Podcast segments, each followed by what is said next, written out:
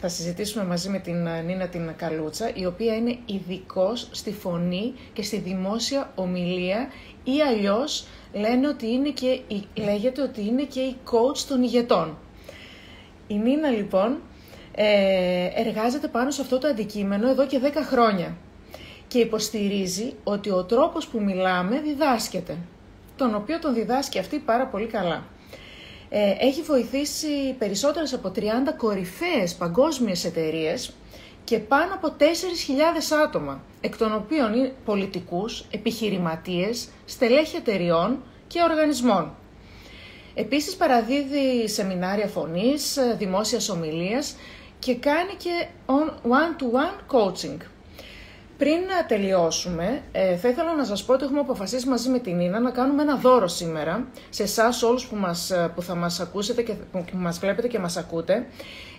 Το Σαββατοκύριακο 17 και 18 Απριλίου η Νίνα κάνει ένα webinar πώς να μεταμορφώσουμε την φωνή και τη δημόσια ομιλία μας. Η αξία αυτού του webinar, του διήμερου webinar, είναι 140 ευρώ. Και όλοι εσείς οι οποίοι θα γράφετε σχόλια την ώρα που μιλάμε μαζί με την Νίνα και θα μας κάνετε διάφορες ερωτήσεις και θα πάρετε μέρος λοιπόν σε αυτή τη συζήτηση, θα γίνει πιο διαδραστικό, εσείς, ένας από εσάς θα κερδίσει αυτό το δώρο πριν κλείσουμε την σημερινή μας ομιλία. Λοιπόν, να έρθει τώρα και η Νίνα κοντά μας.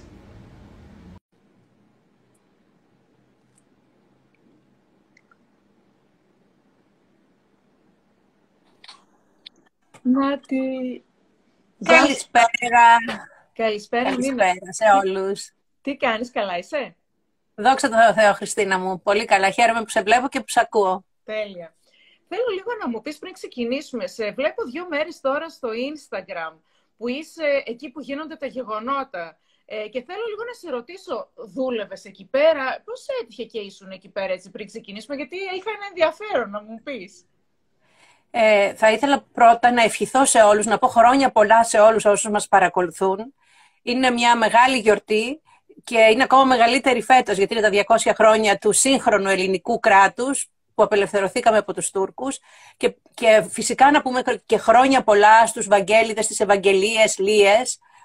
Και πραγματικά, πρώτη φορά στη ζωή μου, το ομολογώ, παρακολούθησα την παρέλαση από κοντά. Ανατρίχιασα πάρα πολλές φορές. Ένιωσα πολύ περήφανη που είμαι Ελληνίδα. Ένιωσα συναισθήματα που δεν περίμενα να νιώσω. Ήταν τόσο ωραία οργανωμένη.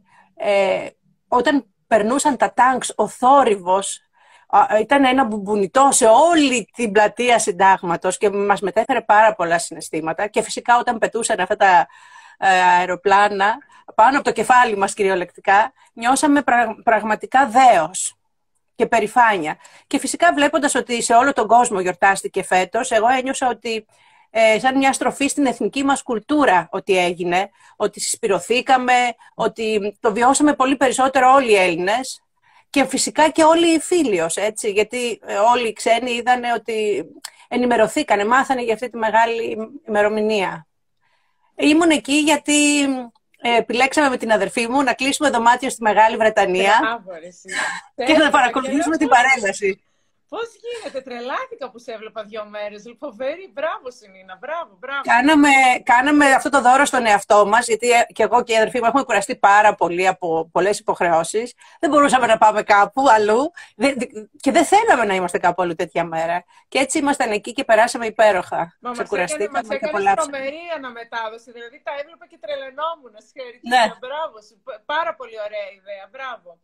Δίπλα μας ήταν, να πω και αυτό, δίπλα μας στο διπλανό δωμάτιο, γιατί είχε βεράντα, ήταν μια οικογένεια, μπαμπάς, μαμά και 3 παιδιά και τα είχαν ντύσει όλα Ελληνόπουλα, με τα μακριά ρούχα, όλα με τις στολές και ήταν τόσο ωραίο να το βλέπεις με τις σημεούλες τα παιδάκια. Τι να σου πω, το είδα, πάρα πολύ όμορφα. Φωτογραφία, μπράβο. Ναι, τους έβγαλα και τους ανέβασα. Μπράβο. Λοιπόν, Νίνα μου, θέλω λίγο να μας πεις.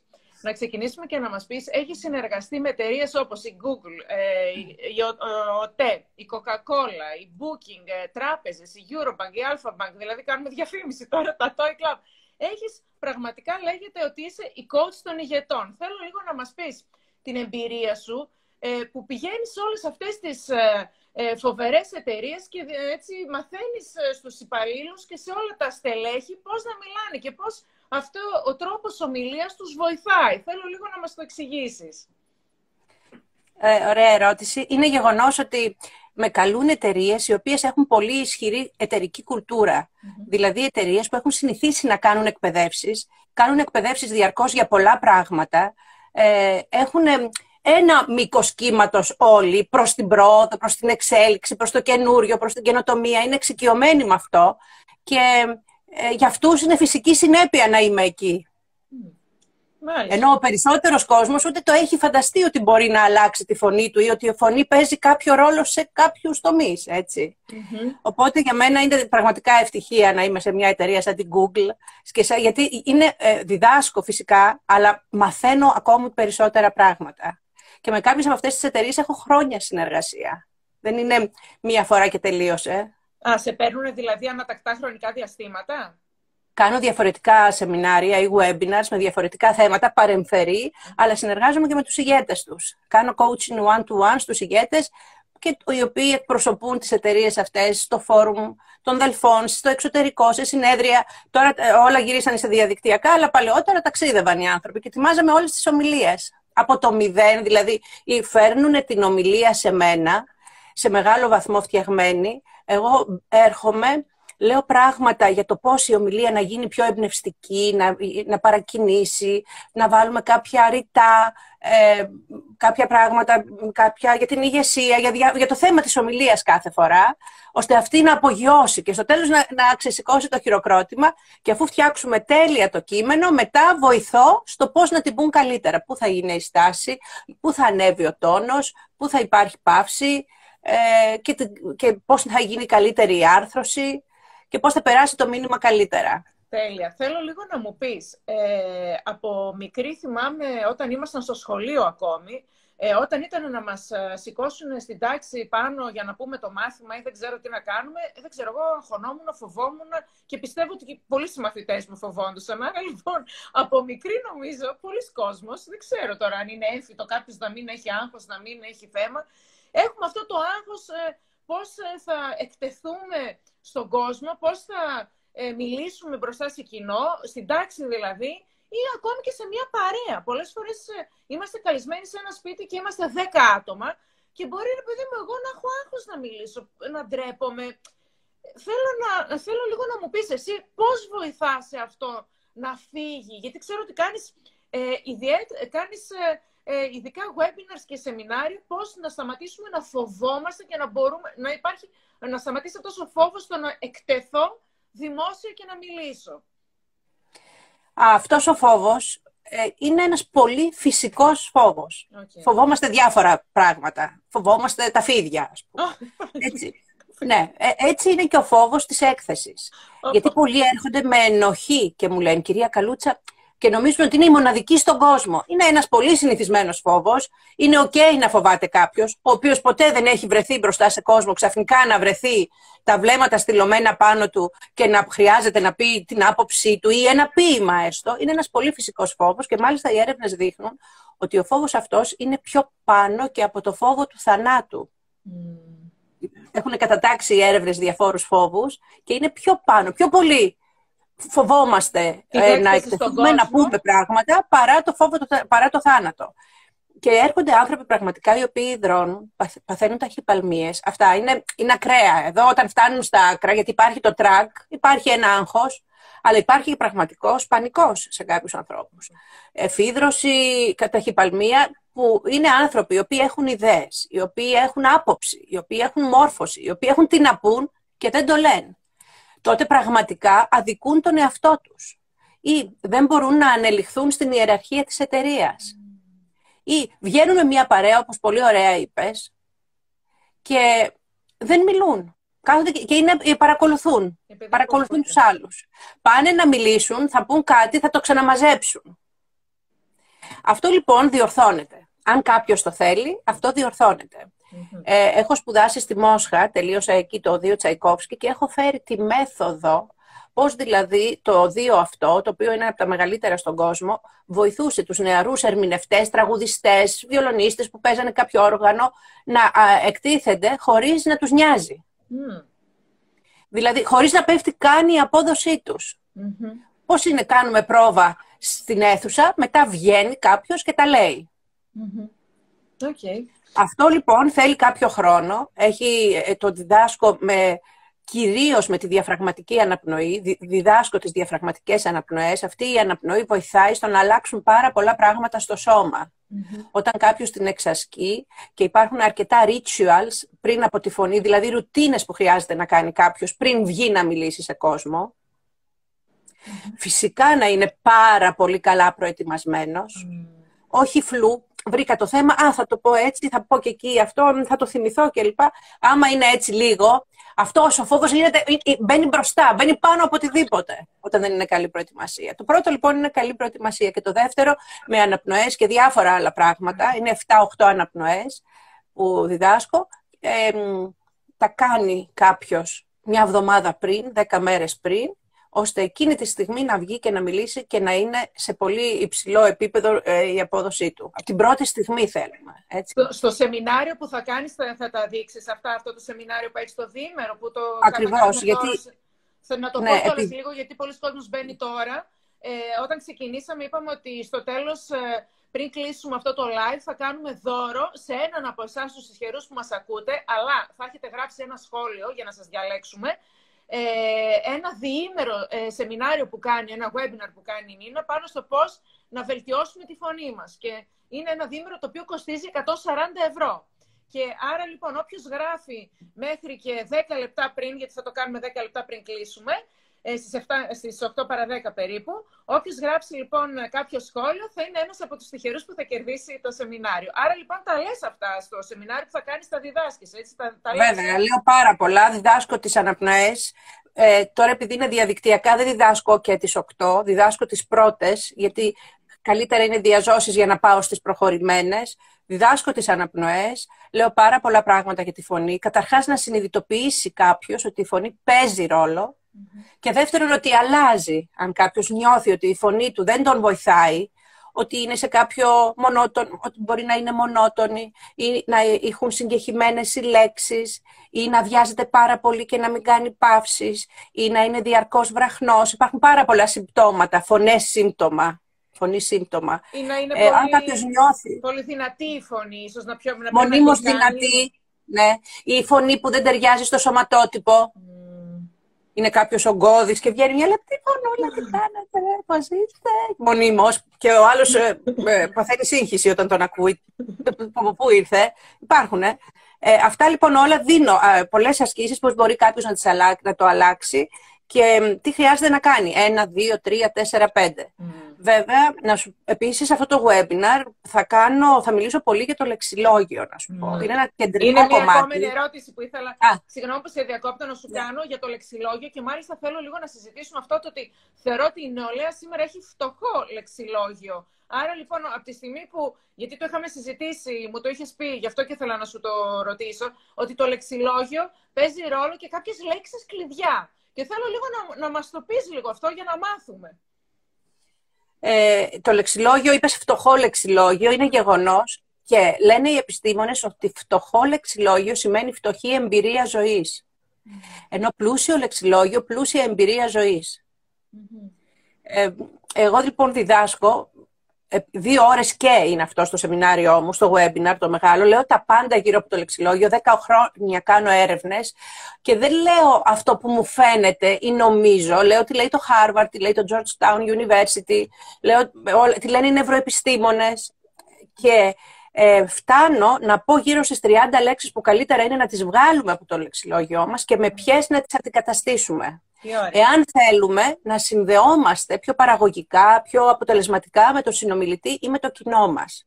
Γιατί το λεξιλόγιο δράει και υποσυνείδητα στους ανθρώπους. Πέρα από αυτά που λέμε, από κάτω υπάρχουν πολλά μηνύματα που τα μεταφέρει η φωνή, η γλώσσα σώματος και η λέξη που έχουμε επιλέξει. Μάλιστα. Οπότε αυτό προτείνω να το αλλάξουμε. Και όλες οι μεγάλες εταιρείες που ανέφερες το έχουν αλλάξει. Είμαι πολύ περήφανη γιατί έχουν αλλάξει όλες οι εταιρείες, όλοι όσοι ακούσαν αυτά κάνανε τις εκπαιδεύσεις μου, έχουν αλλάξει το λεξιλόγιο, είτε γραπτός στα mail τους, είτε σε κείμενα, είτε προφορικά. Εδώ λέει καλησπέρα πολλά, είσαι εξαιρετική η Νίνα. Μπράβο, τέλεια. Ευχαριστούμε πολύ, δίπλα στην πατρίδα μου, Καρδίτσα, Λάρισα, Θεσσαλία. Τέλεια. Λοιπόν, θέλω λίγο να μας πεις πώς βοηθάει σε όλο αυτό η γλώσσα του σώματος, η σωστή ομιλία που λες, το να είμαι πιο εκφραστικός, η χειραψία θέλω να μου πεις αν παίζει ρόλο, το χαμόγελο, να μιλάμε και να χαμογελάμε, δηλαδή πες μας λίγο για τη γλώσσα του σώματος και για όλα αυτά που αν βοηθούν και αν παίζουν ρόλο και αυτά. Λοιπόν, οι επιστήμονες πάλι λένε ότι για την επικοινωνία παίζουν ρόλο τρία πράγματα. Τα δύο από τα τρία είναι μη λεκτική επικοινωνία και είναι η γλώσσα σώματος και ο τόνος της φωνής. Αυτά τα δύο είναι πολύ πιο σημαντικά από τη λεκτική επικοινωνία, γιατί το τρίτο είναι τα λεγόμενά μας. Έχουμε λοιπόν γλώσσα σώματος, που είναι και οι εκφράσεις προσώπου, έχουμε τόνο φωνής και έχουμε και το λεξιλόγιο και τα λεγόμενά μας. Το πώς τα λες λοιπόν, με τι γλώσσα σώματος και τι τόνο φωνής, είναι πολύ πιο σημαντικό από το τι λες. Κάποιοι λένε συγκεκριμένα ποσοστά. Αυτά τα ποσοστά δεν ισχύουν πάντα το ίδιο. Παίζει ρόλο το πόσο σύνθετο είναι αυτό που λες. Αλλά αυτό που είναι πάντα, ισχύει πάντα, είναι ότι η μη λεκτική επικοινωνία είναι πιο σημαντική από τη λεκτική. Οπότε, πολλοί άνθρωποι, οι περισσότεροι, δεν το φαντάζονται αυτό. Μένουν στις λέξεις. Πιο σημαντικό είναι το πώς θα τα πεις. Ποια θα είναι η γλώσσα σώματός σου. Η φωνή πώς θα είναι. Θα έχει χρωματισμό, θα πάει επάνω, κάτω. Θα γίνει λεπτή. Α, τι ωραία. Αν χρειάζεται. Δηλαδή θα έχει ένα εύρος η φωνή που κινείται. Αυτό μετράει πάρα πολύ. Ιδίως τώρα που μιλάμε online. Και δεν υπάρχει γλώσσα σώματος. Υπάρχει μόνο εκφράσεις προσώπου και το πολύ πολύ χέρια. Η φωνή αποκτά ακόμα μεγαλύτερο ρόλο και είναι ακόμα πιο σημαντική στην επικοινωνία. Και φυσικά και αυτό που λέμε. Ειδικά όταν μιλάει κάποιος μέσα από το τηλέφωνο, δεν υπάρχει γλώσσα σώματος εκεί. Εκεί έχουμε φωνή και λεξιλόγιο. Η φωνή φτάνει να είναι έως και το 85% της επικοινωνίας. Ωραία. Θέλω να μας πεις λίγο, μετά θέλω λίγο να μας πεις και πώς πρέπει να μιλάμε, γιατί αυτό με το τηλέφωνο είναι πάρα πολύ σημαντικό, γιατί εντάξει, μπορεί να έχει γίνει και αυτό που βλέπει ο ένας τον άλλον, αλλά δεν νομίζω ότι οι περισσότεροι μιλάνε FaceTime, μιλάμε δηλαδή ειδικά στο γραφείο και στη δουλειά, δεν μιλάμε FaceTime, είμαστε με το τηλέφωνο. Αυτό είναι πάρα πολύ σημαντικό νομίζω, ειδικά για εμάς που δουλεύουμε, έτσι, το πώς να μιλάμε. Θέλω να μας πεις μετά κάποια, πώς να το χειριστούμε, κάποια έτσι tricks, πώς να μιλάμε στο τηλέφωνο. Πολύ σημαντικό που το λες τώρα. Βεβαίως. Το ένα, όπως είπα, είναι ο χρωματισμός, δηλαδή να πάει πάνω, κάτω, η ερώτηση να έχει ως ερώτηση. Δηλαδή, πώς είσαι, λέω πώς είσαι, ανεβαίνει το χέρι να το δείξω εδώ γιατί δεν φαίνεται, πώς είσαι, είμαι καλά, κατεβαίνει, είναι κατάφαση. Δεν θέλω άρνηση, δηλαδή όταν είναι ερώτηση να ηχεί ως ερώτηση, όταν είναι άρνηση να ηχεί ως άρνηση. Θα έχουμε food for thought για το βράδυ με όλα αυτά που ακούμε. Ναι. Να είναι πεντακάθαρα αυτά που θέλουμε να πούμε και με τον τόνο της φωνής να τα υπογραμμίζουμε ακόμη περισσότερο. Υπάρχουν άνθρωποι που μιλούν έτσι. Καλησπέρα Χριστίνα, χαίρομαι πάρα πολύ που είμαι μαζί σου και μπράβο σου, συγχαρητήρια για όλα όσα κάνεις και είναι πάρα πολύ ωραία τα live σου. Υπάρχουν άλλοι που το λένε έτσι. Καλησπέρα Χριστίνα, είσαι πάρα πολύ καλή. Χαίρομαι πάρα πολύ που είσαι εδώ πέρα. Και τα live σου είναι εξαιρετικά. Πω, έχω παρακολουθήσει πάρα πολλά και σου εύχομαι καλή επιτυχία σε όλα και για τις ανώτερα. Τα χιλαλία λέγεται αυτό. Το κάνουν, δεν το καταλαβαίνει κάποιος. Το κάνει. Ο ρυθμός λοιπόν, πέρα από το χρωματισμό, παίζει ρόλο η ταχύτητα. Παίζουν ρόλο οι παύσεις. Και τώρα θα μιλήσω συνειδητά με μεγάλες παύσεις. Γιατί οι παύσεις βοηθούν τους ανθρώπους να κατανοήσουν καλύτερα αυτά που λέει ο ομιλητής, να τα επεξεργαστούν, έχουν χρόνο να τα επεξεργαστούν, να αντιδράσουν σε αυτά.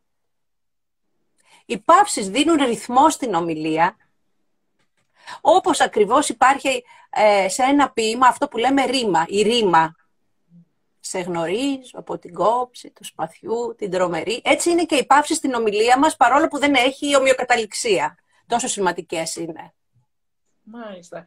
Και επίσης θέλω λίγο να μου πεις, που μιλούσαμε, μου είπες ότι, Χριστίνα, παίζει φοβερό ρόλο η πρώτη εντύπωση που θα κάνουμε όταν ξεκινάμε να μιλάμε. Η πρώτη εντύπωση που θα κάνουμε άμα θα μπούμε σε ένα meeting για να κερδίσουμε ένα πελάτη ή στον πρώτο μας πελάτη ή που θα πάρουμε το τηλέφωνο. Η πρώτη εντύπωση, και φυσικά να μην μιλάμε μόνο για επαγγελματικά, η πρώτη εντύπωση που θα κάνω μόλις γνωρίσω έναν άνθρωπο. Αυτή την πρώτη εντύπωση θέλω λίγο να μας πεις τι να κάνουμε για να είναι καλή μια πρώτη εντύπωση.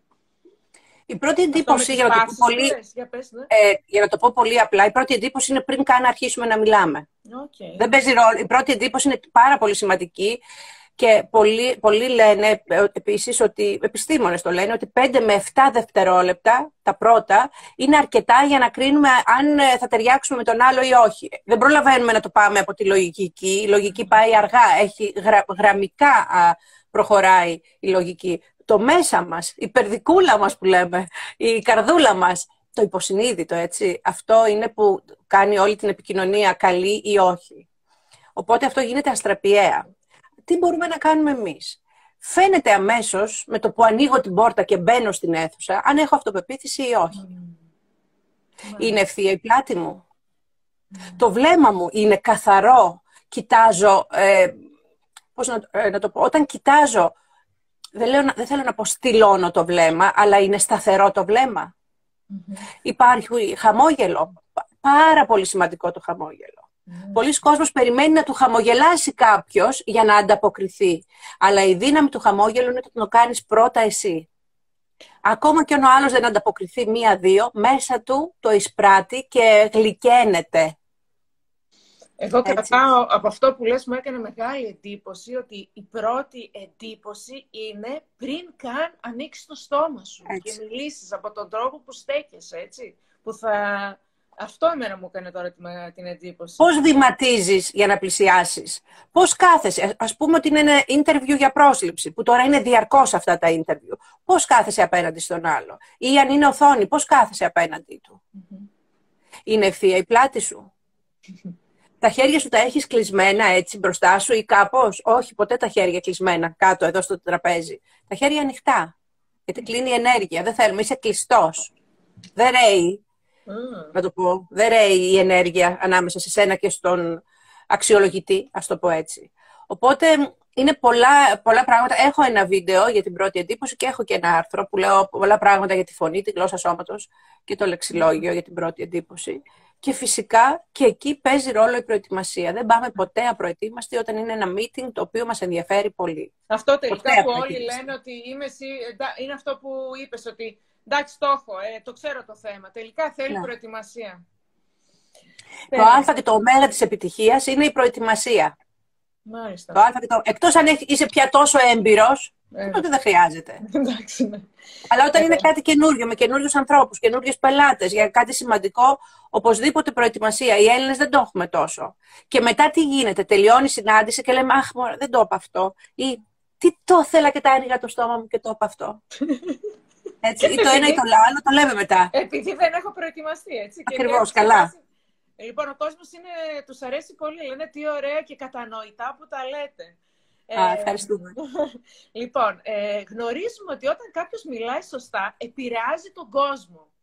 Και αν μπορείς να επηρεάσεις, μπορείς να αλλάξεις ζωές. Θέλω λίγο να μας μιλήσεις για αυτή την πρόταση. Ότι όταν μιλάς σωστά, μπορείς να επηρεάσεις και να αλλάξεις τη ζωή. Πες μας λίγο γι' αυτό. Κατά την άποψή μου υπάρχουν 4 είδη ομιλητών ή ομιλιών. Υπάρχει η ομιλία, εγώ το έχω βρει αυτό έτσι, και μέσα από όλους τους ηγέτες που έχω μελετήσει και τους ανθρώπους που έρχονται σε μένα για να μιλήσουν καλύτερα. Υπάρχει ο ομιλητής, ο οποίος είναι απλά διδακτικός. Είναι ο δάσκαλος και παραδίδει μάθημα ιστορία, ας πούμε. Το λέει τη μία ώρα στο ένα τμήμα, την άλλη στο άλλο. Είναι διεκπεραιωτική αυτή η ομιλία. Έχω καθήκον να τα πω, τα λέω. Ένα βήμα πιο πάνω ομιλητή είναι ο ομιλητής ο οποίος εμπνέει. Δηλαδή τον ακούσαμε και λέμε «Α, ωραία τα είπε». Εμπνεύστηκα, πω. Το λέμε και σε 2 φίλους στο τηλέφωνο. Κοίταξε, άκουσα, ήταν ωραίο. Ένα βήμα παραπάνω είναι αυτός που παρακινεί. με βάζει να κάνω δράση. Άκουσα έναν γυμναστή ο οποίος είπε αυτά και ξεκίνησα την άλλη μέρα να τρέχω. Είναι καλύτερος ομιλητής από αυτό. Και με ενέπνευσε και με παρακίνησε και μπήκα να κάνω διάφορα διαφορετικά πράγματα από ό,τι έκανα σήμερα στη ζωή μου. Και ένα τελευταίο είναι ο ομιλητής που μεταμορφώνει. Αυτό είναι οι μεγάλοι ηγέτες που υπάρχει το πριν από αυτή την ομιλία του ηγέτη και το μετά στο ρου της ιστορίας, της ανθρωπότητας, της πόλης, της χώρας, της ομάδας μου. Εκεί που είναι το breakthrough που κάτι αλλάζει. Τέτοιος ήταν ο Μάρτιν Λούθερ Κίνγκ ή ο Μαντέλα, οι ομιλίες του που φυσικά είναι και ένα ήθος. Υπάρχει και από πίσω μια αξιοπιστία, ένας μύθος που έχει δημιουργηθεί από το χαρακτήρα, από την επιστημοσύνη των ανθρώπων αυτών. Αλλά αλλάζουν το ρου της ιστορίας. Έχει μείνει στην ιστορία ο Ομπάμα. Μπορώ να σου μιλάω ώρες για τον Ομπάμα και τον τρόπο που μιλάει και τις τεχνικές του. Είναι αγαπημένο θέμα μου. Οπότε αυτοί είναι οι τέσσερι τύποι ομιλητών. Και υπάρχουν άνθρωποι οι οποίοι αλλάζουν τις ζωές των ανθρώπων από τον τρόπο που μιλούν. Και επηρεάζουν τον κόσμο. Τέλεια. Λοιπόν, αυτό που είπες πριν για την αυτοπεποίθηση. Πώς μπορώ να μιλάω με αυτοπεποίθηση, να κερδίζω το κοινό μου που λες. Και έχω ακούσει, νομίζω πρέπει να το διάβασα σε σένα, τώρα δεν θυμάμαι, ότι μπορώ να κάνω θετικές δηλώσεις στον καθρέφτη. Δηλαδή, είναι συνυφασμένο αυτό. Πώς μπορώ να μιλάω με αυτοπεποίθηση. Δηλαδή, αυτό που μας από την αρχή που μπαίνω σε έναν χώρο με τον αέρα, με το χαμόγελο, πες τα μας λίγο, όλα μαζί είναι. Αυτό το θέμα της αυτοπεποίθησης είναι πολύ σημαντικό. Υπάρχουν άνθρωποι που το έχουν από φυσικού τους. Όμως αυτό μπορεί να το μάθει κάποιος.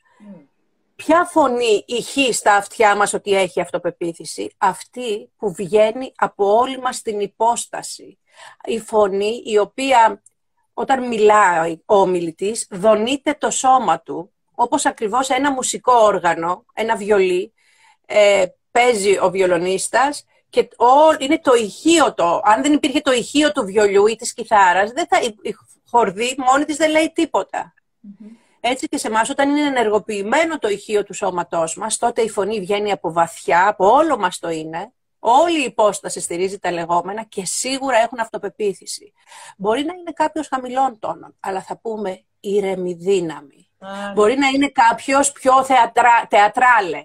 Θα πούμε, ή μπορεί να είναι και σαρωτικός. Δηλαδή, διαφορετικές ιδιοσυγκρασίες, αλλά όταν είναι όλο το σώμα ενεργοποιημένο, τότε μπορεί να μην συμφωνήσω μαζί του, αλλά θα κάτσω να τον ακούσω. Με υποχρεώνει η φωνή του να κάτσω να τον ακούσω. Αυτός είναι ο ομιλητής με αυτοπεποίθηση. Αυτό καλλιεργείται. Θέλει κάποιος να το θέλει πολύ. Χρειάζεται να έχει μεγάλη επιθυμία. Να κάνει με τη δική μου μέθοδο όλα τα βήματα της μεθόδου, χωρίς να παραλείψει κάποιο. Δεν είναι δύσκολο, απλά θέλει κάποιο χρόνο. Και μην φανταστείτε ότι θα πω 3 ώρες τη μέρα, σε παρακαλώ πολύ Χριστίνα μου, να κάνεις αυτά και μετά θα δεις ότι η φωνή σου θα αλλάξει. Έτσι, δεν θα το πω ποτέ. Θα πω ότι τα περιγράφω όλα αυτά στο βιβλίο μου που θα βγει τέλη Απριλίου. Για τη φωνή είναι όλη η μέθοδος μου. Εκεί το έγραψα 4 χρόνια το έγραφα. Βγαίνει από τις εκδόσεις key Books. Είμαι περήφανη πολύ με τη συνεργασία μου, γιατί είναι ένας εξαιρετικός εκδοτικός οίκος. Θα υπάρχουν σχήματα, θα υπάρχουν βίντεο στο βιβλίο και φυσικά θα υπάρχει όλη η μέθοδος μου και όλη η φιλοσοφία για τη φωνή. Μάθαμε και ένα νέο λοιπόν, τέλεια, μπράβο, τέλεια. Θα το παρουσιάσουμε στο positivelife.gr σίγουρα το βιβλίο σου, να ξέρεις. Ευχαριστώ πάρα πολύ. Θα το κάνουμε. Από τώρα το λέμε. Λοιπόν, θέλω λίγο να μας πεις. Πριν που μιλήσαμε, μας είπες λίγο για την αναπνοή. Ότι πώς παίζει ρόλο η αναπνοή στο να μιλάω καθαρά. Όλα αυτά είναι μεταξύ που σου ρωτάω, ούτε είχα σκεφτεί ποτέ. Δηλαδή κάθισα και τα μελέτησα, γιατί είπα πώς θα γίνει το ρόλο αυτό με την ομιλία και πραγματικά είμαι εντυπωσιασμένη με όλα αυτά, με την αναπνοή, με τις παύσεις. Μίλησέ μας λίγο και για την αναπνοή λοιπόν, πώς γίνεται, πώς βοηθάει. Όλοι οι άνθρωποι γεννιόμαστε, οι υγιείς άνθρωποι, και αναπνέουμε διαφραγματικά. Το διάφραγμα είναι ο κύριος αναπνευστικός μυς που βρίσκεται ακριβώς κάτω από τα πνευμόνια και την καρδιά. Και υπάρχει το διάφραγμα, είναι μια μεμβράνη, ας το πω έτσι, και κάτω από αυτό είναι τα σπλάχνα. Μεγαλώνοντας όμως, αυτό κινείται αυτή η μεμβράνη όταν είμαστε βρέφοι και μικρά παιδιά, πάνω κάτω με την εισπνοή-εκπνοή. Στην πορεία των ετών, για λόγους που δεν θα πω τώρα, στο σεμινάριό μου, ξέρεις που έχω χρόνο τα λέω, σταματάει να κινείται σε όλο του το εύρος, μειώνεται και σε κάποιους σχεδόν ακινητοποιείται και αυτή η μεμβράνη πάει λίγο. Τότε η φωνή γίνεται ξύλινη, να την ονομάσω. Η φωνή γίνεται επιφανειακή, αναπνέουμε ριχά οι άνθρωποι και δεν γεμίζει όλος ο πνεύμονας. Τα δύο μπαλόνια του πνεύμονα γεμίζουν λίγο, συνήθως κατά το 1/3.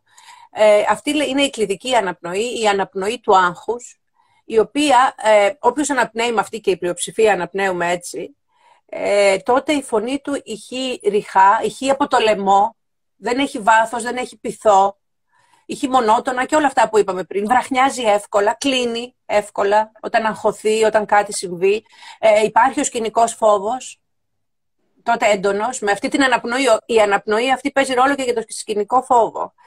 Και όταν κάποιος το πάρει απόφαση και πει εγώ θέλω να βρω την πραγματική ταυτότητα της φωνής μου και μελετήσουμε και ξαναβαθύνει η αναπνοή και αρχίσει και ξανακινείται το διάφραγμα, το διάφραγμα ξέρει, το έχει μέσα στο λογισμικό του, υπάρχει στη μνήμη του αυτό όλο που έκανε κάποτε, απλά πρέπει να το ξαναθυμηθεί. Mm-hmm.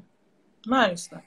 Και όταν είναι πετρωμένο το σώμα που το διάφραγμα δεν κινείται, πετρωμένο, έχουμε καταπιεί συναισθήματα, έχουν συμβεί διάφορα και ακινητοποιείται. Τότε η φωνή δεν έχει βάθος. Αυτό αλλάζει, όπως είπαμε, την αναπνοή, αλλάζει και με άλλα πράγματα, με τις θετικές δηλώσεις. Στο βιβλίο μου έχω γύρω στις 10-15 δηλώσεις γύρω από τη φωνή. Δηλαδή, μία δήλωση. Τι είναι οι θετικές δηλώσεις να πω? Είναι στον καθρέφτη, στέκομαι και επαναλαμβάνω για 10 λεπτά, ας το πω έτσι, ή για 5 το πρωί λεπτά, 5 το μεσημέρι, 5 το βράδυ, μία δήλωση που έχω επιλέξει. Είναι πάντοτε στον ενεστώτα, πάντοτε με τη λέξη τώρα, κοιτάζω τον εαυτό μου στον καθρέφτη και επαναλαμβάνω, παραδείγματος χάρη. Τώρα μιλώ, τώρα επικοινωνώ αποτελεσματικά ή τώρα επικοινωνώ αποτελεσματικά με τη φωνή μου. Και το επαναλαμβάνω και αυτή η δήλωση είναι αυθυποβολή. Γίνομαι η δήλωση. Όσο τη λέω, νιώθω συναισθήματα, στην αρχή μπορεί να μην την πιστεύω, να με πιάσουν τα γέλια, τι κάνω τώρα κλπ. Αλλά σιγά σιγά και αυτό όταν μία δήλωση γίνει για ένα διάστημα, είναι η αυτοεκπληρούμενη προφητεία. Δεν μπορεί παρά όλο το είναι του ανθρώπου να πιστέψει, να το νιώσει βαθιά ότι έτσι είναι. Και να αρχίσει να επικοινωνεί αποτελεσματικά, να αρχίσει να έχει χρωματισμό στη φωνή του, ό,τι ζητήσει κάποιος. Έχουμε και μία ερώτηση εδώ, πώς μπορούμε να κρατάμε σε ένα επίπεδο το ηχόχρωμά μας, για να είμαστε συγκεκριμένοι στην τηλεφωνική επικοινωνία μας. Μία ερώτηση. Τι σημαίνει σε ένα επίπεδο το ηχόχρωμά μας, να μην σπάει η φωνή? Δεν μου είναι κατανοητή η ερώτηση. Το ηχόχρωμα είναι αυτό που είναι, εκτός αν μελετήσετε και το κάνετε βαθύτερο. Σε ένα επίπεδο να είναι μονότονη, ομοιόμορφα, θέλουμε χρωματισμό. Ακριβώς, εμείς αυτό λέμε, ότι θέλουμε χρωματισμό. Ναι. Δεν είναι κατανοητή. Αν μπορείτε να μας την πείτε με άλλα λόγια, τι εννοείτε ακριβώς. Θα ήθελα να αναφερθώ, Χριστίνα μου, εδώ στην άρθρωση που δεν είπα. Ένα από τα στοιχεία πέρα από το χρωματισμό και τις παύσεις είναι η άρθρωση. Δηλαδή, πολύ συχνά τρώμε φωνή εντασύμφωνα, τρώμε συλλαβές, ξέρεις, στη βιασύνη μας. Και τι γίνεται τότε? Σου μιλώ και κόβω συλλαβές, τις μασάω, τις καταπίνω. Εσύ κάπου κολλάς και λες τι εννοούσε εδώ, τι εννοεί. Εγώ συνεχίζω να μιλάω. Εσύ έχεις μείνει γιατί κάτι δεν είναι κατανοητό, αφού δεν τα λέω καθαρά. Έχεις μείνει και κάνεις ένα χάσμα, ένα gap. Μετά με ξαναπιάνεις. Λες δεν πειράζει, άξιάστο. Αυτό γίνεται υποσυνείδητα μέσα στον ακροατή. Με ξαναπιάνεις λίγο μετά, κάτι άλλο πάλι δεν λέω καθαρό. Κάποιοι μιλούν τόσο έτσι συγκεχημένα που σταματάει ο ακροατής να τους ακούει. Παρετείται και περιμένει να τελειώσει. Εντάξει, κάνουμε υπομονή τώρα. Α, εντάξει, τι λέγαμε. Λοιπόν, οπότε χρειάζεται να μιλάμε καθαρά. Αν θέλουμε να πουλήσουμε, για να το κάνω πρακτικό, έτσι.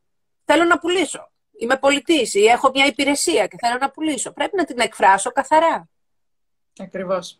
Και με το λεξιλόγιο κλπ. Αλλά τουλάχιστον καθαρά. Αν θέλω να συνδεθώ με τα παιδιά μου καλύτερα, πρέπει να μιλάω καθαρά.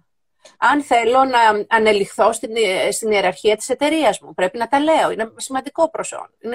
Είναι κομμάτι της εταιρικής κουλτούρας μια εταιρεία, το πώς μιλάνε τα στελέχη της.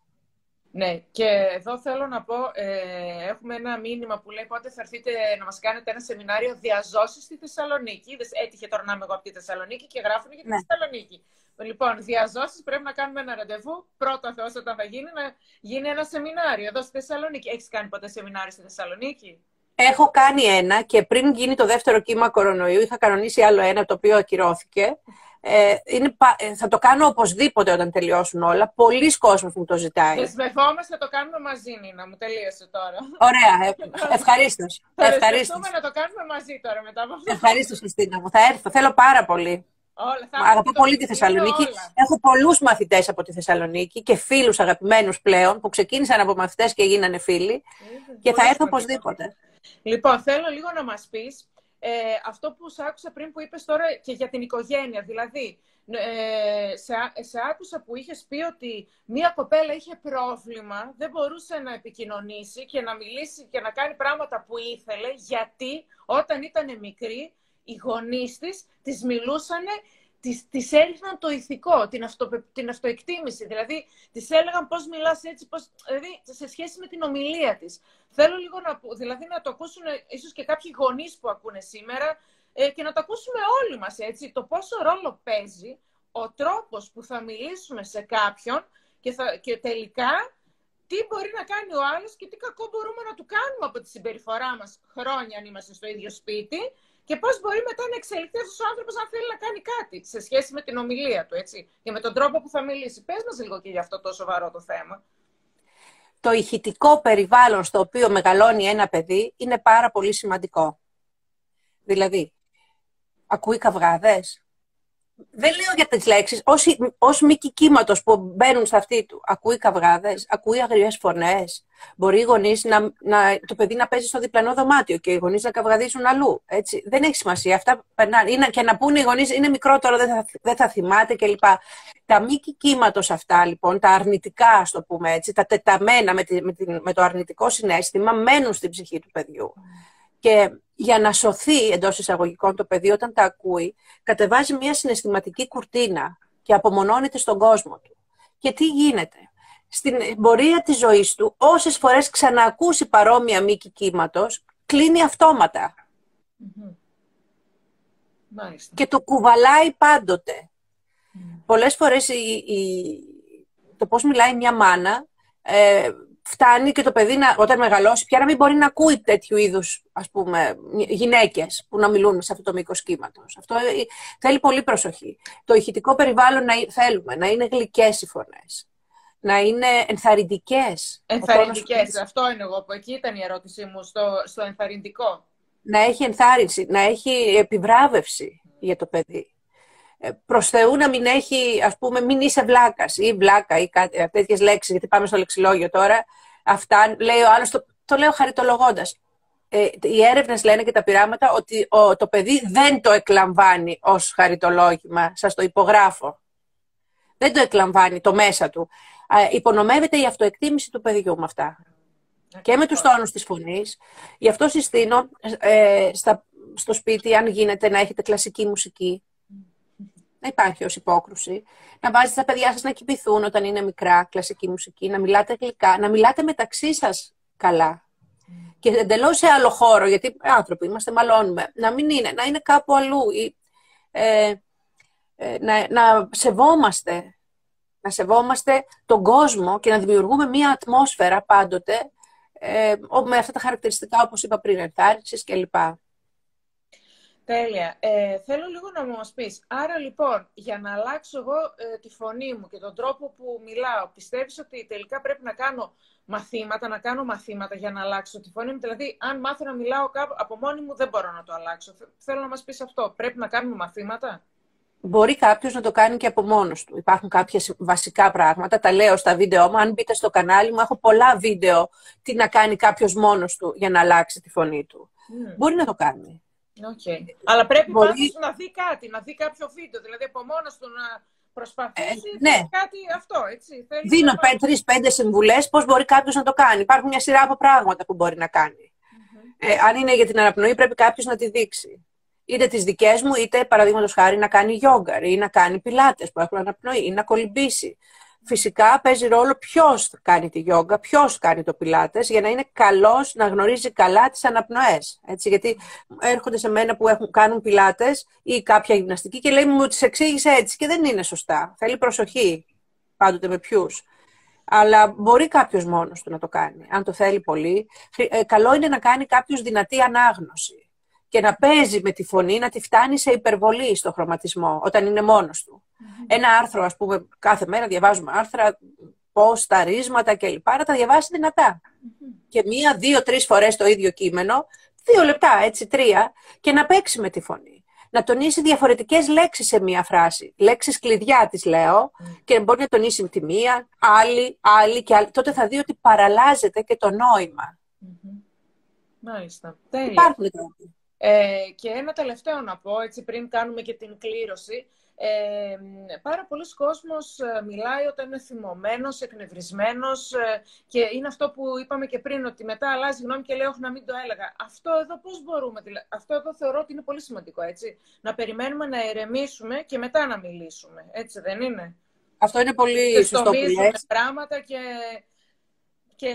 εκεί πέρα πάνω λένε ότι έχεις δίκιο σε αυτό που είπες και έχεις δίκιο, αλλά ο τρόπος που το είπες και έτσι όπως το είπες, την ώρα που το είπες, πάει το δίκιο. Και πες μας λίγο για αυτό, πώς μπορούμε, ίσως είναι και πιο έτσι συναισθηματικά θέματα αυτά που λέμε λίγο, αλλά δεν ξέρω να πει πώς συνδέονται και όλα μεταξύ τους. Εννοείται ότι συνδέονται, πώς, γιατί η φωνή... Κάπως, δηλαδή, είμαι θυμωμένη, έγινε κάτι, προσπάθησε, κάνε κάτι και μετά. Πώς γίνεται αυτό να το κάνουν, γιατί πολλοί κόσμος δεν ξεστομίζει πράγματα και μετά το μετανιώνει πριν τα τελειώσει. Πάλι είναι η διαφραγματική αναπνοή. Το λένε κιόλας οι άνθρωποι. Πριν μιλήσεις, πάρε 2 βαθιές ανάσες. Έτσι. Εγώ το λέω τη διαφραγματική αναπνοή όπως την έχω διδάξει. Αν έχει κάνει κάποιος, κάνει τη διαφραγματική αναπνοή. Όταν κάποιος είναι εξασκημένος, μπορεί πολύ εύκολα εκείνη τη στιγμή να μαζευτεί, να κάνει μία παύση, να πάρει αναπνοή. Δηλαδή, συστήνω το time out. Mm-hmm. Το time out. Πριν μιλήσεις, κάνε ένα βήμα πίσω. Θα μπορούσαμε. Αυτό το κάνουν και στη διαπραγμάτευση. Όταν κάπου υπάρχει μια αμφιβολία, μην αφεθείς στο συναίσθημα και πεις και μετά το μετανιώσεις. Ζήτησε, μπορούμε να κάνουμε ένα διάλειμμα, λένε στη διαπραγμάτευση, έτσι. Και εγώ λέω πάλι κάνε ένα time out. Και μετά συγκέντρωσε το μυαλό σου, τη σκέψη σου, κατέβασε το συναίσθημα, το σώμα να φύγει από την αναπνοή του άγχους, να κατέβει κάτω και όλο σου το είναι να πει κάτι. Βέβαια, αυτά ακούγονται θεωρητικά τώρα. Πρέπει κάποιος να τα βιώσει, να κάνει πρόβες, να εξασκηθεί σε συγκεκριμένες φράσεις, λέξεις και μετά αυτό επεκτείνεται στο οτιδήποτε λέει. Ακριβώς.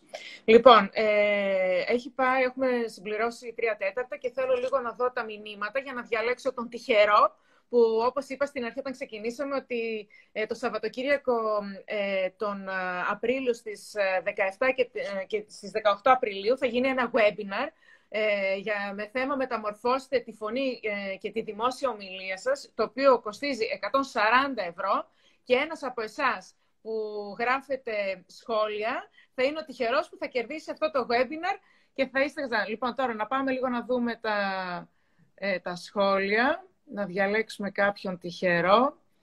Λοιπόν, έπεσα πάνω στον φίλο μου, τον Δημήτρη, τον Δημητριάδη, ο οποίος τυχαίνει να είναι και καθηγητής. Νομίζω ότι όπως ταιριάζει, δηλαδή στον Δημήτρη δεν θα ταιριάζει σε κάποιον τόσο πολύ, ο οποίος έχει γράψει και σαν σχόλιο, η φωνή είναι τεράστιο εργαλείο, keep up. Φοβερό. Και έπεσα πάνω του. Λοιπόν, στον Δημήτρη, νομίζω ότι θα το χαρεί πάρα πολύ ο Δημήτρης, γιατί αυτή είναι και μια από τις δουλειές του. Με πολύ χαρά, Δημήτρη, να έρθεις. Θα μου στείλεις, Χριστίνα, το mail του, να επικοινωνήσουμε. Είναι και σε περιμένω, Δημήτρη. Το digital marketing είναι καταπληκτικός. Τον είχα και ένα live πριν 2-3 εβδομάδες. Α, μάλιστα, ωραία. Μιλήσαμε για το Clubhouse. Τέλεια. Λοιπόν, δεν ξέρω αν έχουμε άλλες ερωτήσεις να απαντήσουμε σε κόσμο. Ο κόσμος έγραψε, α, σας ευχαριστώ πολύ. Είναι εδώ ο Δημήτρης, μας ακούει. Τέλεια. Λοιπόν, δεν ξέρω αν έχουμε άλλες. Τα μηνύματα είναι συγχαρητήρια. Ευχαριστούμε πολύ, καλή συνέχεια. Συγχαρητήρια, είστε υπέροχοι. Ευχαριστούμε, είστε υπέροχες. Εμείς. Ευχαριστούμε πολύ για τις κατατοπιστικές συμβουλές. εδώ πέρα η κυρία Καλούτσα, όταν επιστρέψουμε στην κανονικότητα, να έρθετε για σεμινάριο διαζώσει τη Θεσσαλονίκη. Θα έρθω, με χαρά. Αυτά είναι, έτσι, ευχαριστούμε. Τέλεια. Λοιπόν, εγώ να σε ευχαριστήσω, Νίνα μου, καταρχήν, που μου έκανες έτσι την τιμή. Είμαι πολύ χαρούμενη που μιλήσαμε. Χαίρομαι πάρα πολύ που βοηθήσαμε έστω και κάποιους ανθρώπους με κάποια πράγματα καινούργια, ακόμη και για μένα πάρα πολύ. Σου εύχομαι να έχει πάρα πολύ καλή επιτυχία το βιβλίο σου και να συνεχίσεις έτσι να βοηθάς τον κόσμο με αυτό που κάνεις. Σε ευχαριστώ πάρα πολύ. Ευχαριστώ και χρόνια πολλά, Ελλάδα. Και χρόνια πολλά στην Ελλάδα μας. Φιλάκια. Ευχαριστούμε πάρα πολύ. Φιλιά. Γεια σας.